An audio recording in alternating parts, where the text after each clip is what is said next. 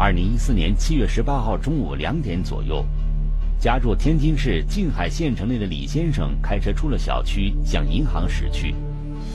和我女儿在一块儿给她取钱去了，帮我姐姐家取的钱。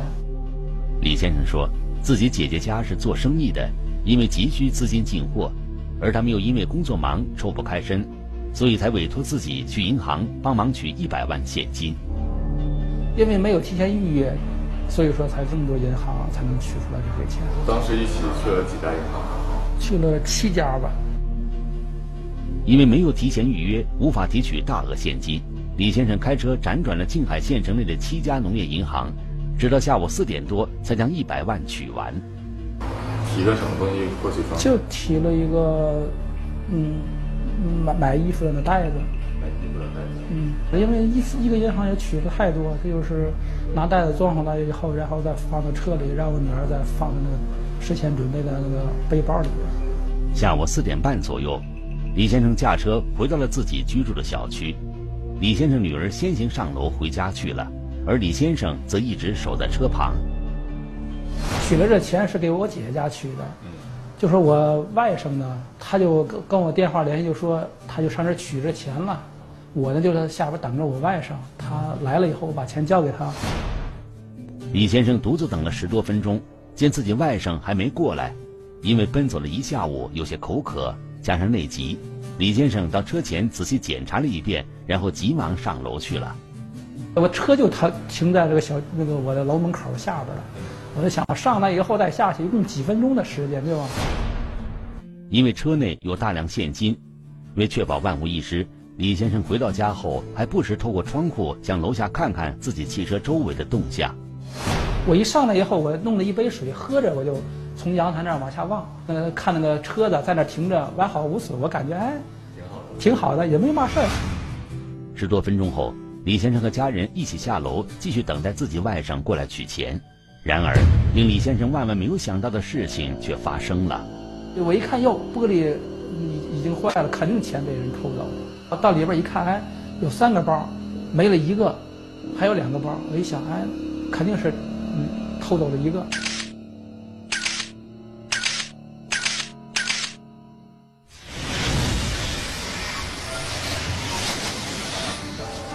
受害者李先生受亲戚所托，辗转了县城的七家银行，取了一百万的现金。可是，就在他回家喝水、上洗手间的功夫，他的车窗就被人砸破了，车里的钱也被偷了。据李先生统计，嫌疑人一共拿走了五十万元现金。而警方接到报案后，也觉得这件事情有些蹊跷。嫌疑人作案的时间前后不过十分钟左右。为什么他们会对李先生的活动轨迹如此的了解，并且对作案的时间也能够把握的如此准确呢？难道说，这是一起熟人作案？那如果不是熟人的话，嫌疑人又会是谁呢？聚焦一线，直击现场。小区内车窗被砸，车内五十万现金不翼而飞。好像是电视上或者是听说的事儿，真在现实当中就发生了。监控下，神秘车辆不断出现，案件背后是否另有玄机？嫌疑车辆是仅仅为这个犯罪最重要。车内的百万现金，一线正在播出。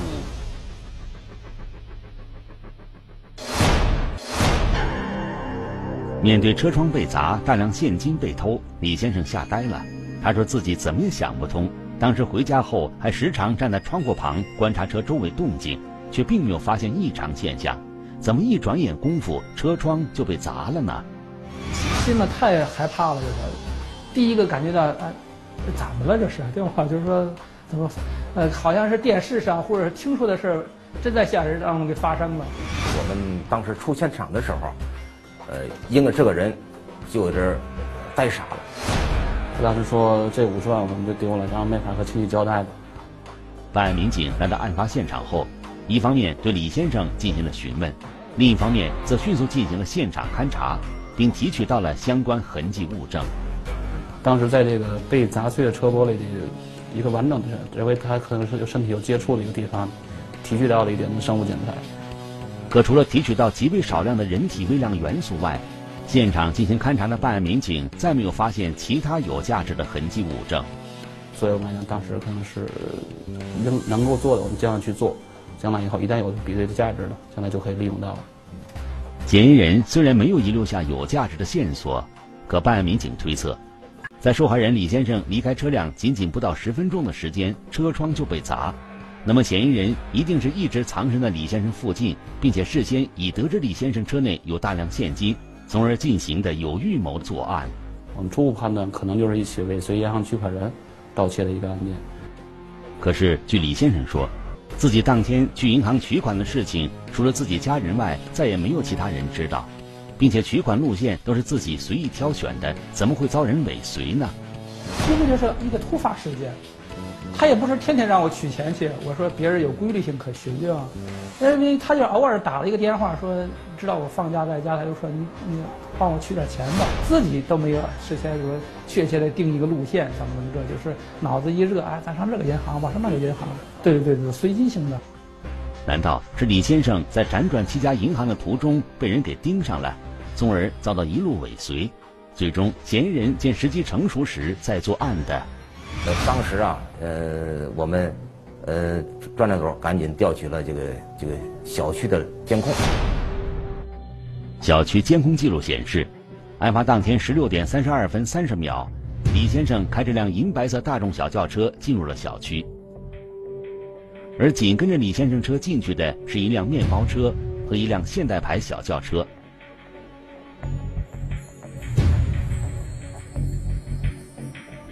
进入小区后，李先生将车左转后停在路边监控盲区内，而其余两辆车则沿着小区里的车道继续往里开去。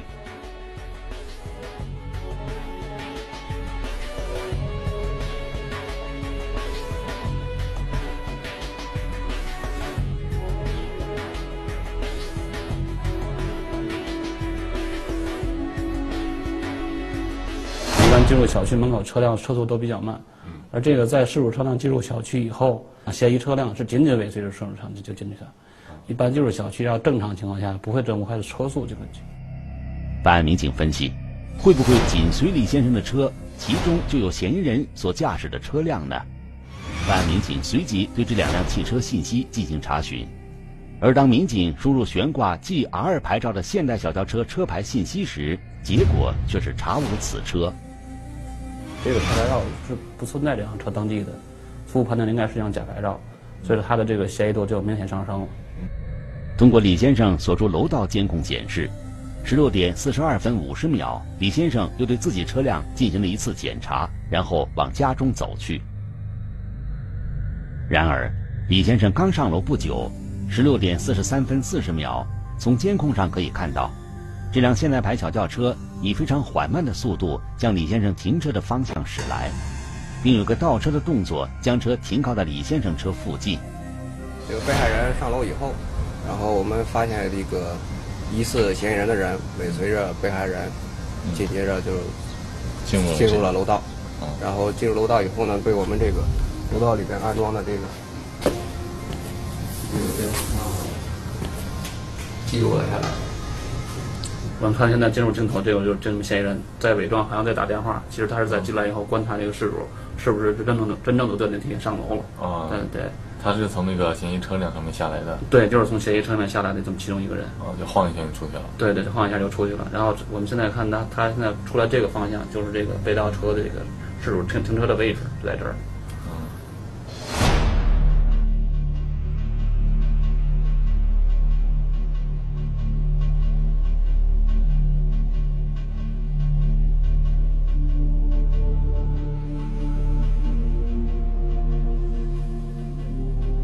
当嫌疑男子出去后，转而走到李先生车辆旁边，这时又有一男子背着单肩包走了过来，两人在这儿徘徊四十秒左右。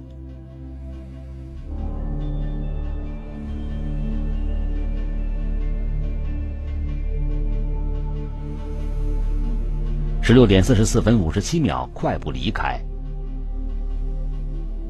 十六点四十五分，现代轿车以非常快的速度驶出了小区。主要是围绕这个这个视视频监控啊，而进行跟踪，呃，这个一直跟到了西青，但是西青啊，呃，他那个视频呃视频监控啊，正在更新换代期间，呃，好多啊没有开启，呃，这一块到了西青，我们跟不下去了。办案民警通过查看监控，发现嫌疑车辆在案发当天下午五点半左右离开了静海县，进入天津西青区。也正是在进入西青区后，嫌疑车辆就不见了踪影。投入了大量的警力，围绕着西城做工作。办案民警兵分两路，一路警力围绕西青区对嫌疑车辆进行查找，另一路警力则通过静海县境内的视频监控，对嫌疑车辆在案发当天的活动轨迹进行了调取。在我们全县所有的各条主干道路上，各个主要道路交叉路口。也借有高清的视频监控点位或者电子卡口，基本达到了覆盖全域的水平。七月十八号，当时案发当天，我们经过工作，发现这个早点早点在早晨八点四十分左右，就在这个西青和我们静海交界的黄白镇，呃，然后进入到我们静海县境内，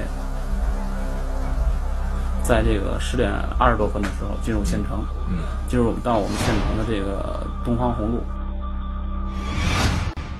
通过对视频监控的调取，办案民警发现，在案发当天十三点三十五分左右，嫌疑车辆行驶到一家农业银行门口，并一直将车停放在银行外。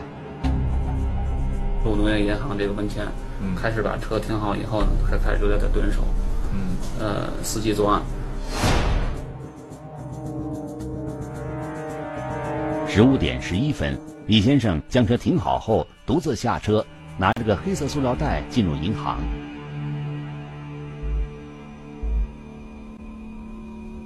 十五点十五分，仅仅四分钟之后，李先生取完钱走出银行。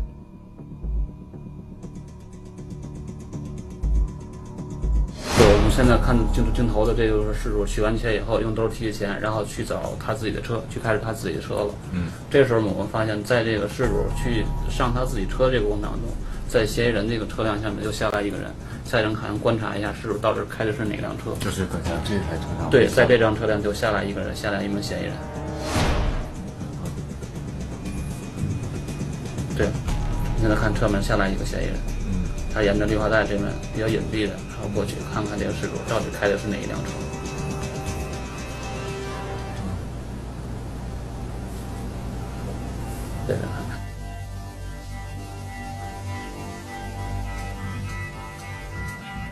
在他大致看清这个我们事主驾驶这辆车以后，事主开车走的过程中，他马上回到车上，然后这车辆马上开始启动，就开始尾随了。就等于从这个银行开始，他们一对，这是应该是我们发现他就是在这个第一个取取款点开始尾随到这个事主，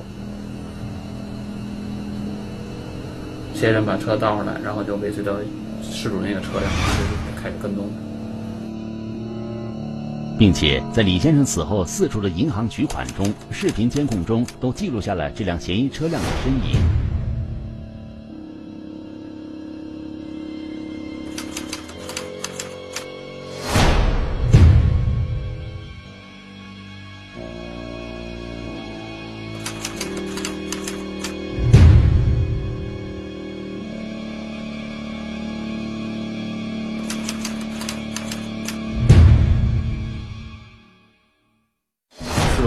开车又往以后的这三个银行网点去取款过程当中，他一直在后面尾随。嗯，在这个银行，然后沿这条路一直走，到这儿有一个东方红沿沿线还有一个东行。嗯，然后到我们的这个胜利大街，然后沿途到静海县医院对过，嗯，还有一个农行。然后他返回到东方红路，然后再沿东方红再朝往这个方向走，在我们这儿还有一个东方红路一个支行，在这银行一个最后一个取款网点取足了这个整整是一百万现金。在取完钱后，嫌疑车辆尾随李先生来到了小区，在作案得手后逃至西青区，而围绕西青区对嫌疑车辆进行查找的民警却并没有发现车辆的踪影。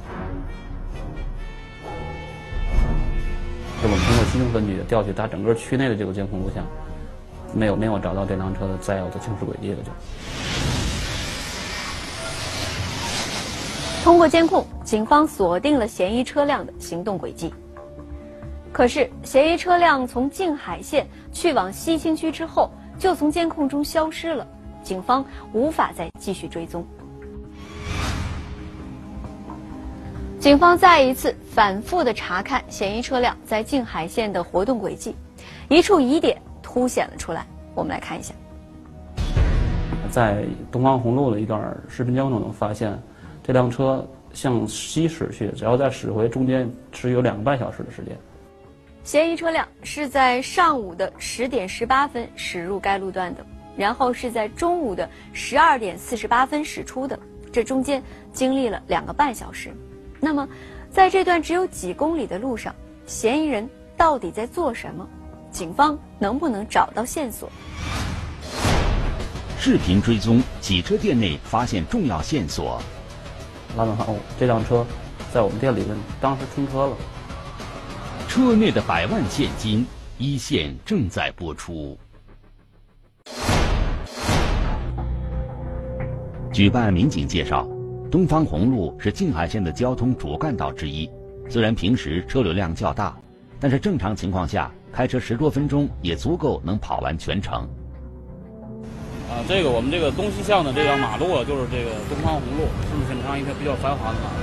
啊，就直着往这边那一条。对对对，那这这一条。然后呢，咱这个装的这个安防系统呢，就是在这个主要路口都有。现在我们可以看到这个摄像头。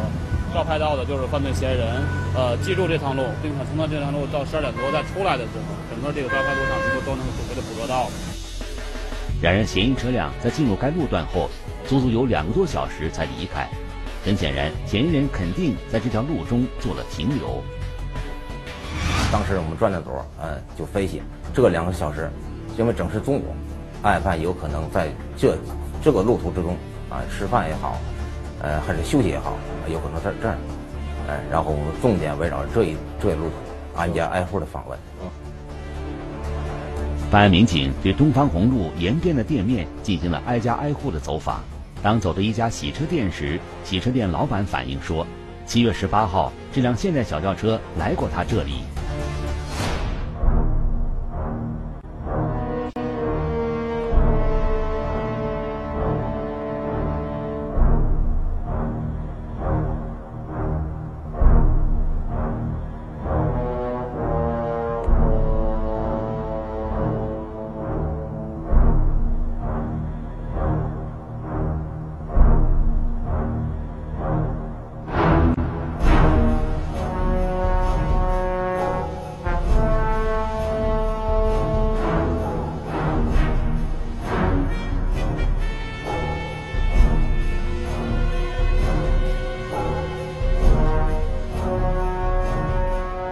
时我们把这个抓拍图像给听给老板，老板看哦，这辆车在我们店里边当时冲车了，我我感觉当时还挺可疑的。老板这样说。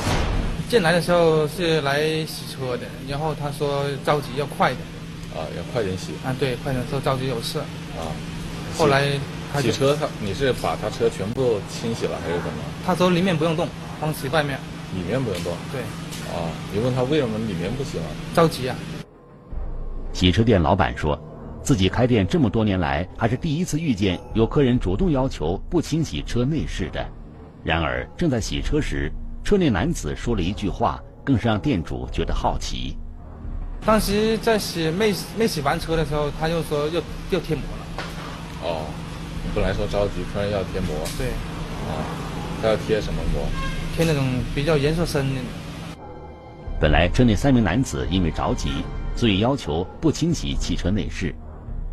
可没过多久，忽然又说要贴车膜，而正当洗车店老板准备帮他们贴车膜时，却发现车内本身就已经贴有了膜。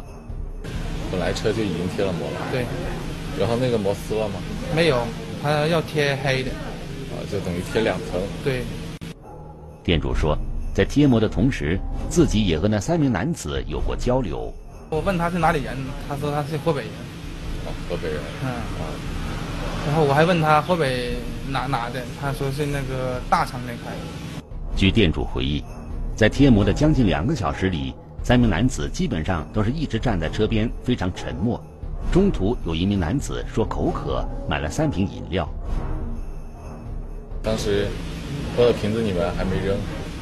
当时扔到垃圾堆那去了，捡到垃圾堆那放的。得知嫌疑人车辆内有三名男子喝过罐装饮料，办案民警立即对洗车店内垃圾桶里的空饮料瓶进行了提取。因为当时这个还有其他人员也也用的这个红酒饮料罐都在一个垃圾桶里，我们一共提取了五个红酒饮料罐，然后送到这个技术部门进行这个生物检材的鉴定。是二十号的早晨，啊，就是把呃一一一上班八点来钟啊，就把这个身份呢确定了，就比对出来了。空酒饮料罐里面其中一个人的 DNA 和这个汽车玻璃上的这个微量元素，他们已经呃比对比中了，也是确定呢，就是这个爱犯是喝的红牛饮料，确定就是就是爱犯之一。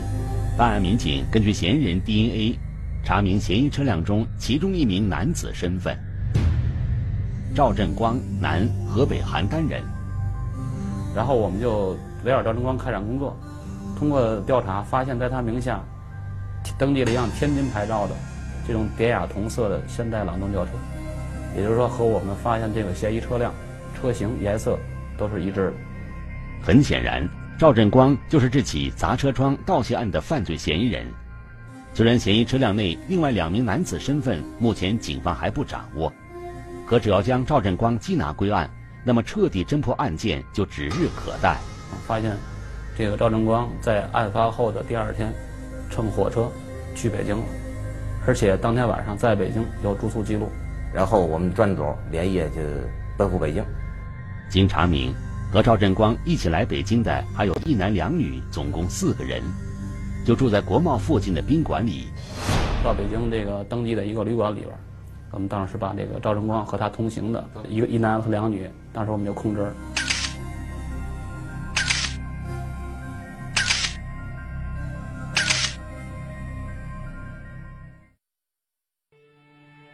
他就是赵振光。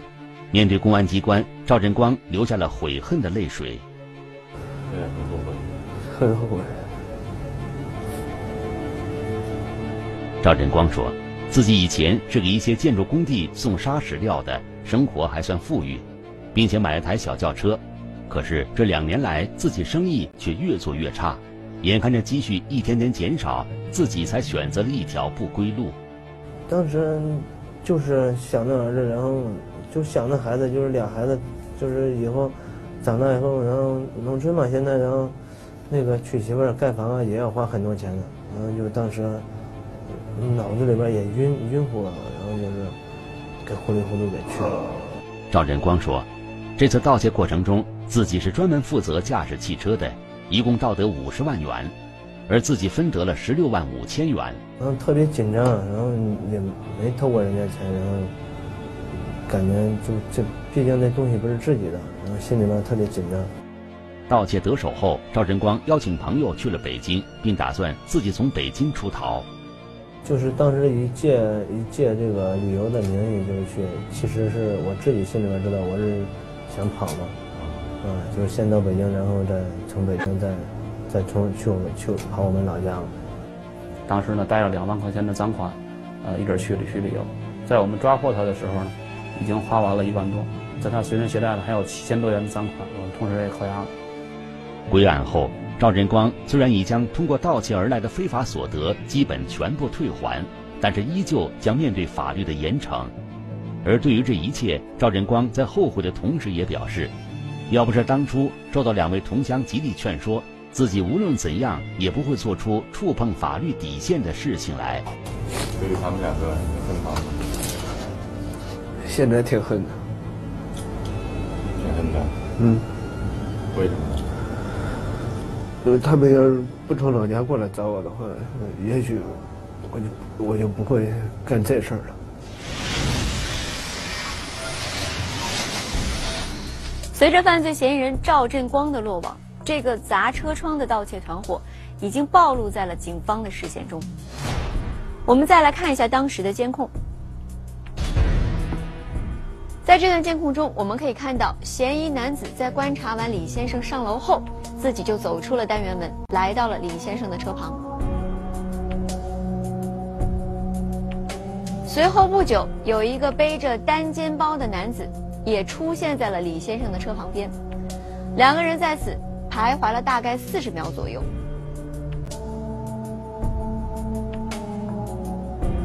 而据赵振光供述，他当时是一直坐在车里的。那么，那两名下车实施盗窃的同伙是谁？他们此时又藏匿在哪里？巡线追击却又遭遇一波三折，办案民警与嫌疑人之间又将展开怎样的明争暗斗？然后我们对围绕这辆车的探蹲，车内的百万现金一线正在播出。经办案民警调查得知，另外两名同案犯很可能已经逃回了老家河北邯郸。通过审问赵正光呢，他如实供述了这个伙同李艳飞和杨先生，呃，尾随银行取款人盗窃这个五十万巨款的这个犯罪事实。办案民警前往河北邯郸后，经过大量摸排，确定了李艳飞和杨宪生两人就藏匿在邯郸市魏县。虽然得知了嫌疑人确切的落脚点，可办案民警并没有贸然前去抓捕。公安机关如果是进村抓捕的话，可能非常容易的透露风声，所以我们就开展了一个起这个秘密侦查的一个工作，想把这个人如果能出来的话，出村的话，然后进行进行抓捕。当心因为走漏风声而让嫌疑人有所警觉，办案民警来到邯郸魏县后，一直蹲守在嫌疑人所居住的村庄附近。并且有了新的发现。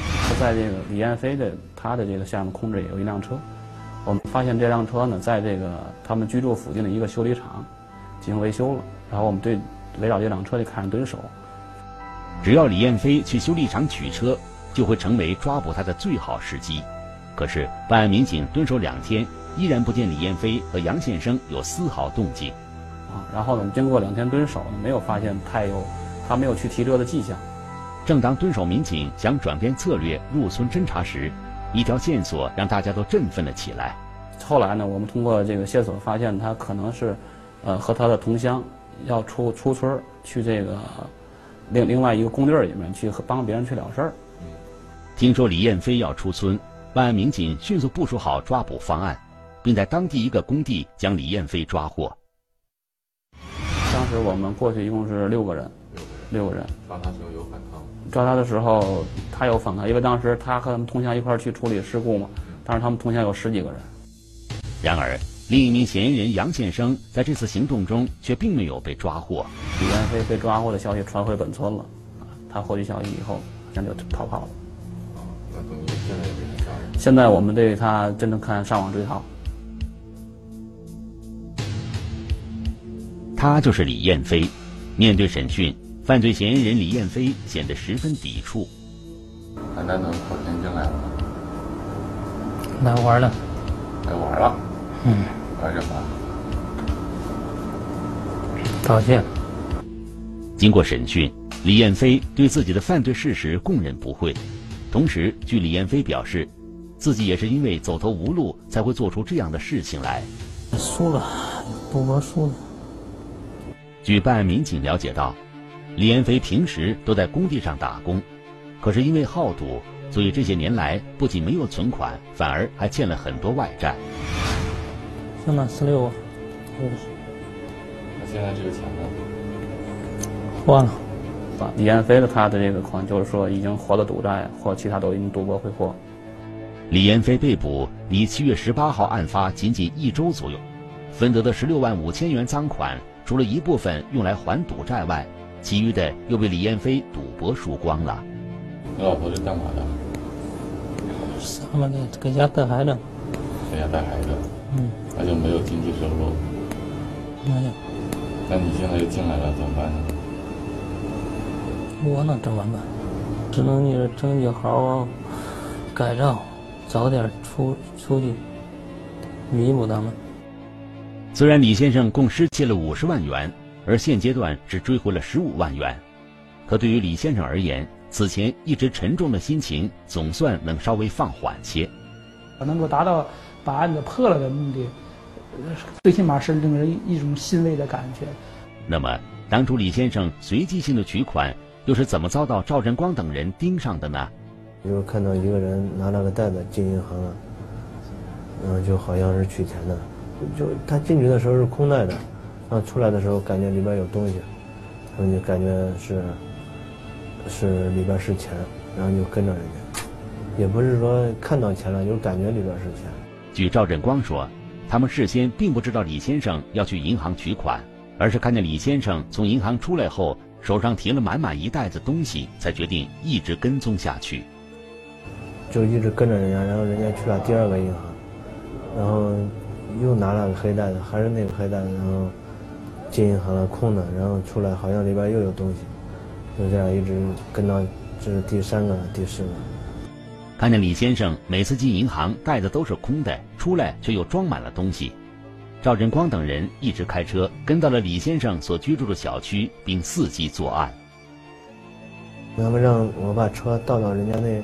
开到人家那车旁边，嗯，就是迎着影着影着那个别的地方的人嘛，好像，然后他们人家下车了，一个一个在楼道旁边看着人家下不下楼，上楼了没，看什么时候下来，然后然后一个就去砸玻璃。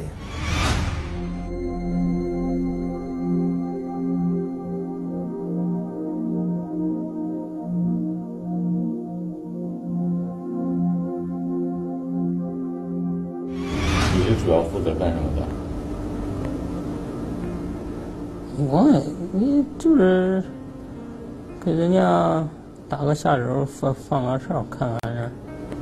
那谁最主要砸玻璃、拿刀子呢？杨先生嘛。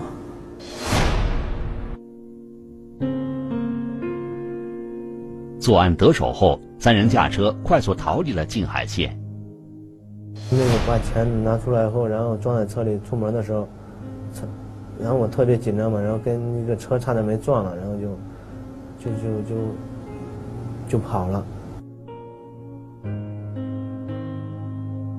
我们到银行取钱，一定要有一个安全的意识，就是必须得呃，看看后边有没有人尾随啊，有没有人就是跟踪你啊，呃，如果说嗯。从这方面也是强化一点安全意识呢，可以避免好多不必要的问题发生。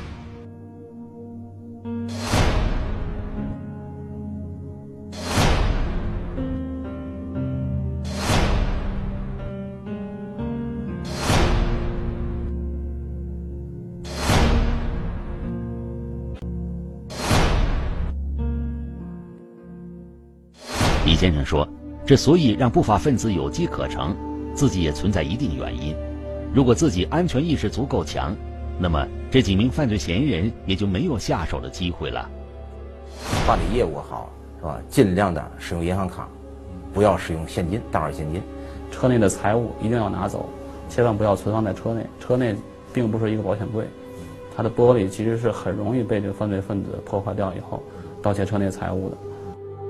同时，静海警方表示，对于这起盗窃案件的破获。完善的视频监控设施在其中发挥了极为重要的作用，使得办案民警能够迅速还原嫌疑车辆的活动轨迹，从而发现线索并侦破案件。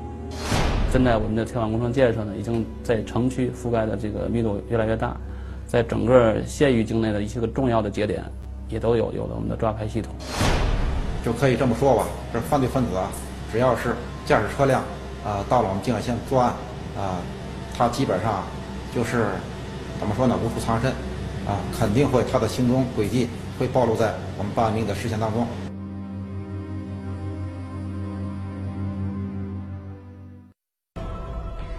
案件已经侦破，受害者李先生也挽回了一定的损失。可是此时办案的民警们还不能够放松，因为第三个犯罪嫌疑人杨宪生还潜逃在外。杨宪生，男。一九八三年出生，三十一岁，河北魏县人。如果您有他的相关线索，请您与天津市公安局静海分局取得联系。这里是一线，我是陆晨，明天同一时间再见。